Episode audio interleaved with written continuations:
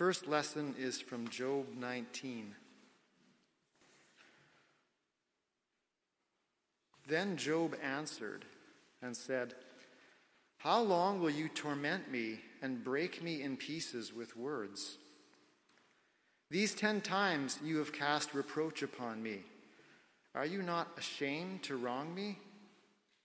And even if it be true that I have erred, my error remains with myself. If indeed you magnify yourselves against me and make my disgrace an argument against me, know then that God has put me in the wrong and closed his net about me.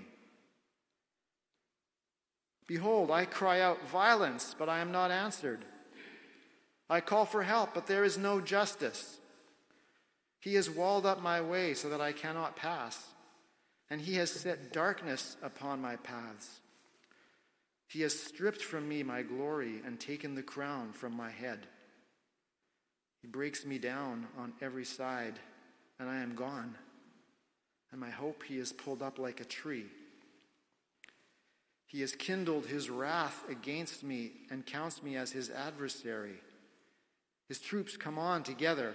They have cast up their siege ramp against me and encamp around my tent. He has put my brothers far from me, and those who knew me are wholly estranged from me. My relatives have failed me. My close friends have forgotten me. The guests in my house and my maidservants count me as a stranger. I have become a foreigner in their eyes. I call to my servant, but he gives me no answer. I must plead with him with my mouth for mercy. My breath is strange to my wife, and I am a stench to the children of my own mother. Even young children despise me. When I rise, they talk against me. All my intimate friends abhor me, and those whom I loved have turned against me. My bones stick to my skin and to my flesh and I have escaped by the skin of my teeth. Have mercy on me. Have mercy on me, O you, my friends, for the hand of God has touched me. Why do you, like God, pursue me? Why are you not satisfied with my flesh? Oh, that my words were written.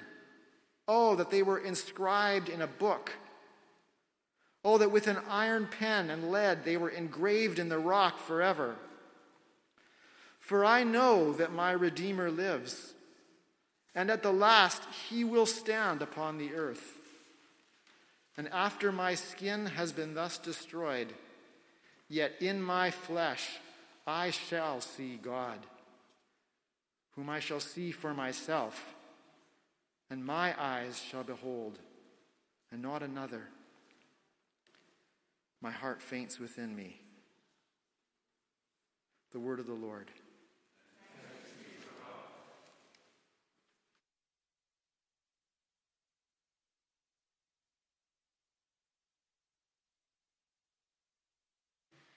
Our second lesson is from Colossians chapter 1 verse 24 to chapter 2 verse 7. Now I rejoice in my sufferings for your sake, and in my flesh I am filling up what is lacking in Christ's afflictions for the sake of his body, that is, the church, of which I became a minister according to the stewardship from God that was given to me for you, to make the word of God fully known, the mystery hidden for ages and generations, but now revealed to his saints. To them God chose to make known how great among the Gentiles are the riches of the glory of this mystery which is Christ in you, the hope of glory. Him we proclaim, warning everyone and teaching everyone with all wisdom, that we may present everyone mature in Christ. For this I toil, struggling with all his energy that he powerfully works within me. For I want you to know how great a struggle I have for you and for those at Laodicea, and for all who have not seen me face to face, that their hearts may be encouraged, being knit together in love to reach all the riches of full assurance of understanding and the knowledge of God's mystery, which is Christ, in whom are hidden all the treasures of wisdom and knowledge. I say this in order that no one may delude you with plausible arguments. For though I am absent in body, yet I am with you in spirit, rejoicing to see your good order and the firmness of your faith in Christ. Therefore, as you received Christ Jesus the Lord, so walk in him, rooted and built up in him and established in the faith, just as you were taught, abounding in thanksgiving. The word of the Lord. Thanks be to God.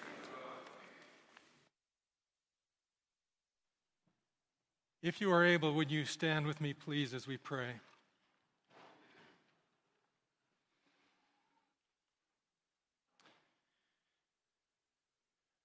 Heavenly Father, on this Thanksgiving Sunday, we give you thanks for the invitation into this holy place and time. We give you thanks for the invitation to turn our focus upon you. We give you thanks for your promise always to be with us, to be among us. And as we continue this morning, may we do so in a posture where our focus remains upon you. Our eyes are only on you, and our ears hear only your words. This we pray in Jesus' name. Amen. You may be seated. So, on this Thanksgiving Sunday, we're taking a brief break from our series on John's Gospel, and we turn instead to our lectionary readings for today. And what a surprise those readings are. I don't know how they landed with you, but they certainly did not sound like typical Thanksgiving Sunday fare. Job never is, frankly. Um, yet, having spent some time with them over the last little while, the last few weeks, I've come to be convinced that taken together, our readings have something deep to teach us about Thanksgiving. Now, each of these readings contains enough insight, wisdom, and surprises to be a sermon on its own. And, and I had to cut out so much. There's so much there that begged to be addressed, and I couldn't for the sake of time. 45 minutes should do us, I think. So, our sermon this morning has to have broader brushstrokes in order to focus on the shared theme on this Thanksgiving Sunday. Our reading from the book of Job begins as a litany of grievances, and what a long list it is. The weaponized accusations of his comforter Bildad, as well as the other two comforters, that Job, as Job says, break me in pieces. The punishing hand of God that deals out blow after blow on all facets of Job's existence. Job cries out, but there's no answer. He calls for help, but there's no justice.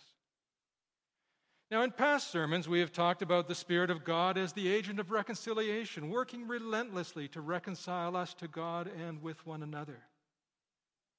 But here, Job experiences God as an agent of alienation instead alienation from family, from friends, even from his servants.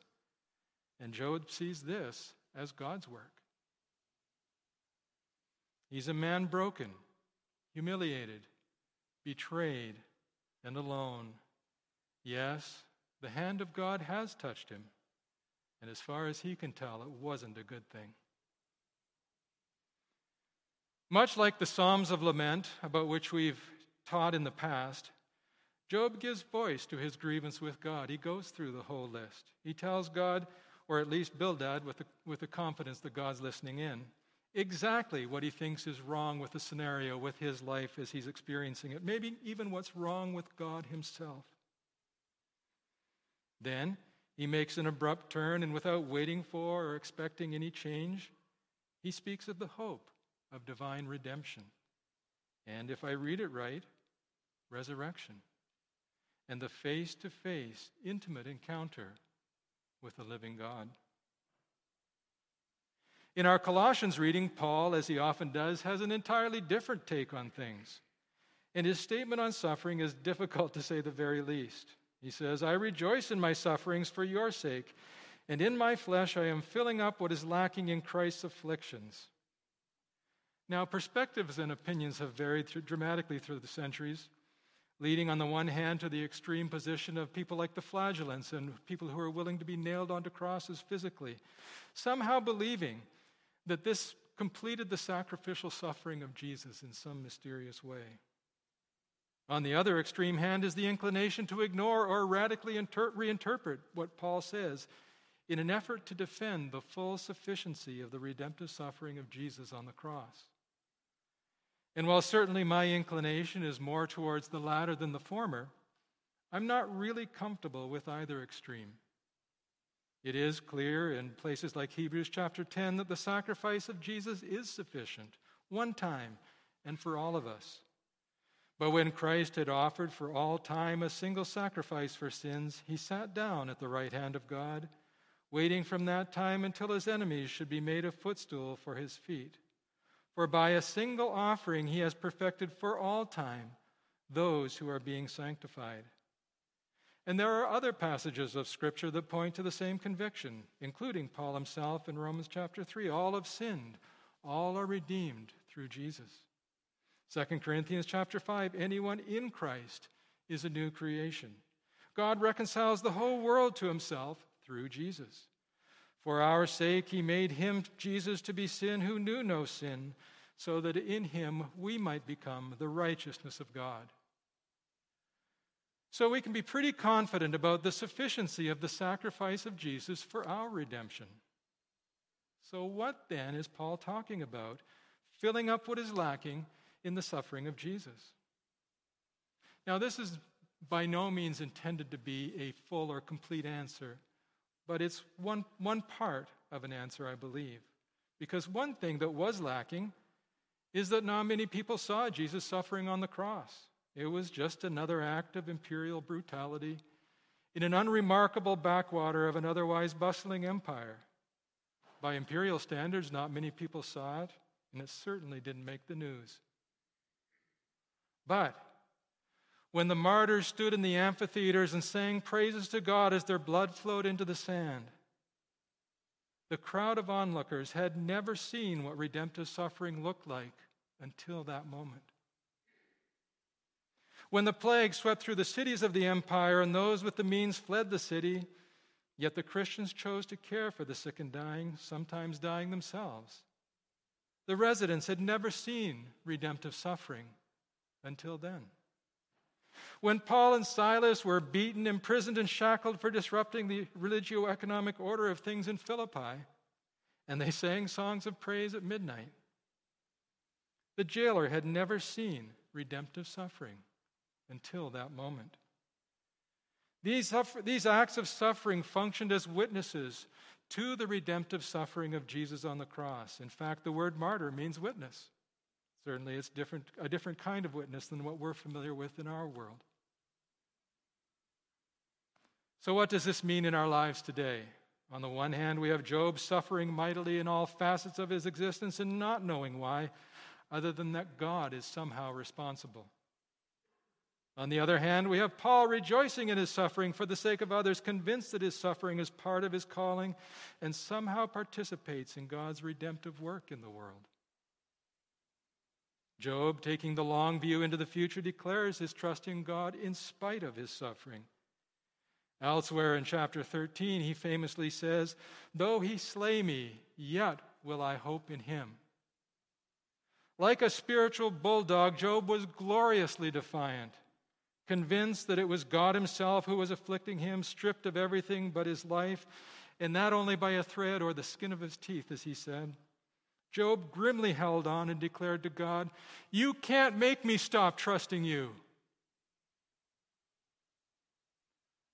Such a faith awes me. It also frightens me. Instinctively, a part of me aspires to such a faith. Yet I know there's only one way to get there, and the path is terrifying. Job's thanksgiving wasn't with lofty words or joyful songs. Rather, in the face of indescribable loss and pain, Job grimly refused to let go, refused to curse God and die, as his wife advised. I know that some of you resonate with Job at least a little bit. I know that some of you resonate with him a lot. But you're not sure that you're as much of a bulldog as Job. You're not sure you can hold on like he did. Well, my instinct is that neither, neither did Job. Now, it's not explicit anywhere in the story, so I speak with no spiritual authority other than a hunch about human nature and the rhythms of spiritual growth. But I suspect even Job was a little bit surprised every time he refused to curse God and die. I suspect that temptation was always with him. Yet, whenever things were at their worst, the old spiritual habit surfaced, and rather than giving up, he again declared his faith, his trust in God. I know that my Redeemer lives. I shall see God. Though he slay me, yet will I hope in him. While Job's thanksgiving was a grim refusal to give up in spite of his suffering, Paul's thanksgiving was a euphoric hymn of praise because of his suffering. He was convinced that his suffering played an important role in God's redemptive work in the world, and he was convinced that it was worth it. It was a small price to pay to further the gospel of Jesus. The early martyrs believed the same. It seems unlikely that any of us will face the same life and death struggles that Paul did, or the early martyrs for that matter, though there are Christians who suffer and die for their faith throughout the world every day. But I wonder if our everyday pain and adversity might not have the opportunity to participate in the redemptive suffering that Paul talked about. Let me try to explain with a story. I recall the morning of September the 9th, 1982, with vivid clarity. It was the first day of classes for my second year of Bible college in Saskatoon. But that wasn't actually why I remember it so well. Because before classes began that morning, I learned that my 26 year old brother, who was five years older than I, had just been killed in a logging accident. I was devastated by the news, as you can well imagine. Although we fought violently when we were kids, as adults, we began to develop a very good friendship. And that summer in particular, we spent so much quality time together and enjoyed each other's company and became truly, truly good friends. And then he died. Yet I soon realized that my grief paled in comparison to the raging open wound of loss that my parents were experiencing. And when they discovered that Dave had died almost exactly the time they were praying for his protection and safety in their morning devotional time, it precipitated a crisis of faith that took years for them to resolve. As intense as our loss was, it was in some ways just another random, seemingly pointless accident that took another young person's life too early and out of season. It happens every day, all day, all over the world. He didn't die for his faith, he wasn't a martyr in any way. In and of itself, his death bore witness to nothing. Yet in the early days of our grief journey, there was another moment vividly etched in my memory. In the course of dealing with all the endless administrative details that accompany a, de- a, death, and I know many of you know what that's like, one afternoon we found ourselves in a lawyer's office addressing some of those details. In the middle of our conversation, the lawyer interrupted to ask a question that he didn't know how to finish. He said, I, I don't know if being a minister makes this any easier for you. And his voice trailed off. Before the rest of us could catch up to what was going on, my father immediately realized that the lawyer was trying to figure out how, despite our obvious grief, we were able to go on at all. My dad grabbed a Bible that was conveniently sitting on a bookshelf, and I have no idea why it might have been there, other than perhaps for that moment. And he leafed through it, reading passage after passage, as he explained the story of redemption that gave us hope even though we were hardly aware of it at the time. And strength to go on, even though we had no idea it was visible to others. We weren't trying to be especially brave or Christian, but somehow we were different enough to elicit the question. And our loss and grief turned into witness to the redemptive pain and sacrifice of Jesus, as well as the hope of resurrection.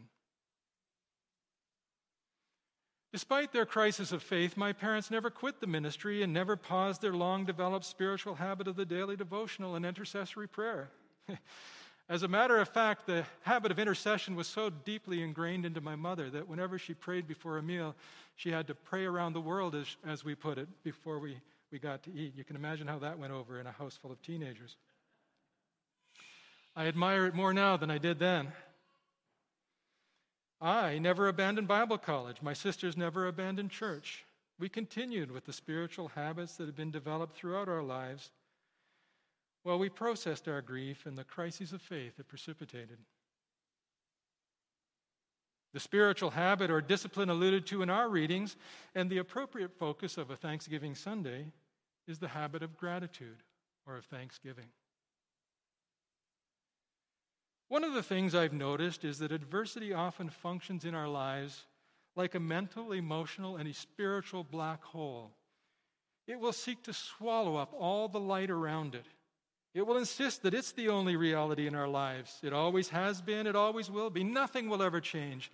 This is permanent. There is nothing but darkness. The only antidote I know to this powerful and destructive force in our lives when we feel like Job is the spiritual discipline of thanksgiving. My eldest niece was exactly one month old the day my brother died.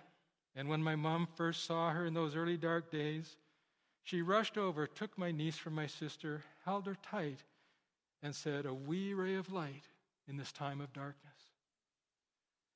That is as graphic and explicit an image of what, of what I call what the discipline of thanksgiving is. It's embracing the light, embracing the light in the face of darkness.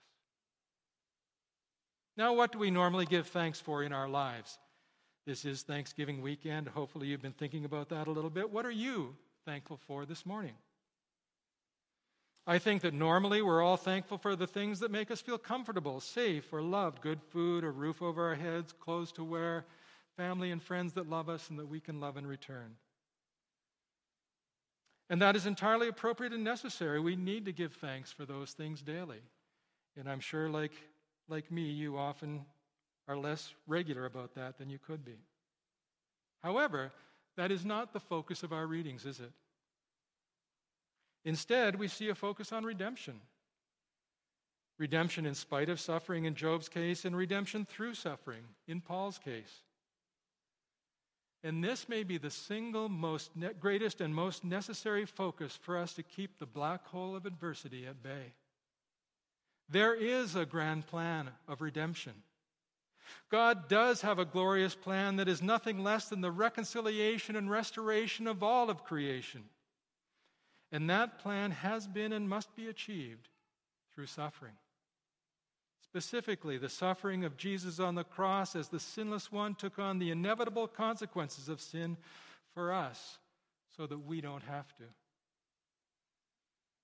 And as Paul reminds us, we are, quite miraculously, invited to participate in this outrageous plan.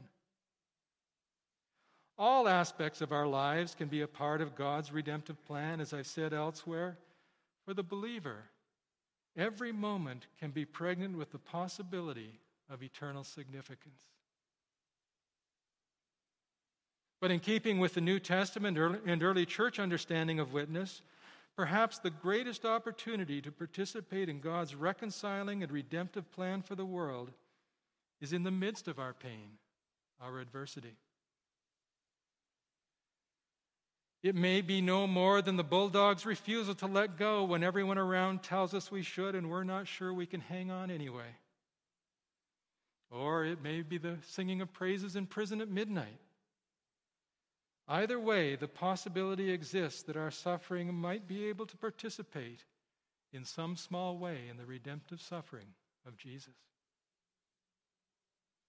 So, whether your suffering is merely the loss, grief, pain, and adversity that is common to humanity in a sinful and a broken world, or you suffer for your faith, if you are able to exercise some measure of the spiritual discipline of thanksgiving in the midst of your suffering, the possibility exists that your suffering will participate in, will point to the suffering of Jesus. The possibility exists that your suffering can be redemptive, not just for you, but for others as well. And if you recognize that something miraculously redemptive has happened, happened in the midst of your suffering, you might be able to say with Job, I know that my Redeemer lives. And under Paul's guidance, you might be able to grow from some measure of thanksgiving to abounding in thanksgiving, regardless of your circumstance. Beloved, do we dare to open ourselves up to the possibilities that might arise when we commit to the spiritual discipline of thanksgiving, no matter what we're experiencing or how we're feeling? Because God is waiting to do an even greater work in and among us when we do. Amen.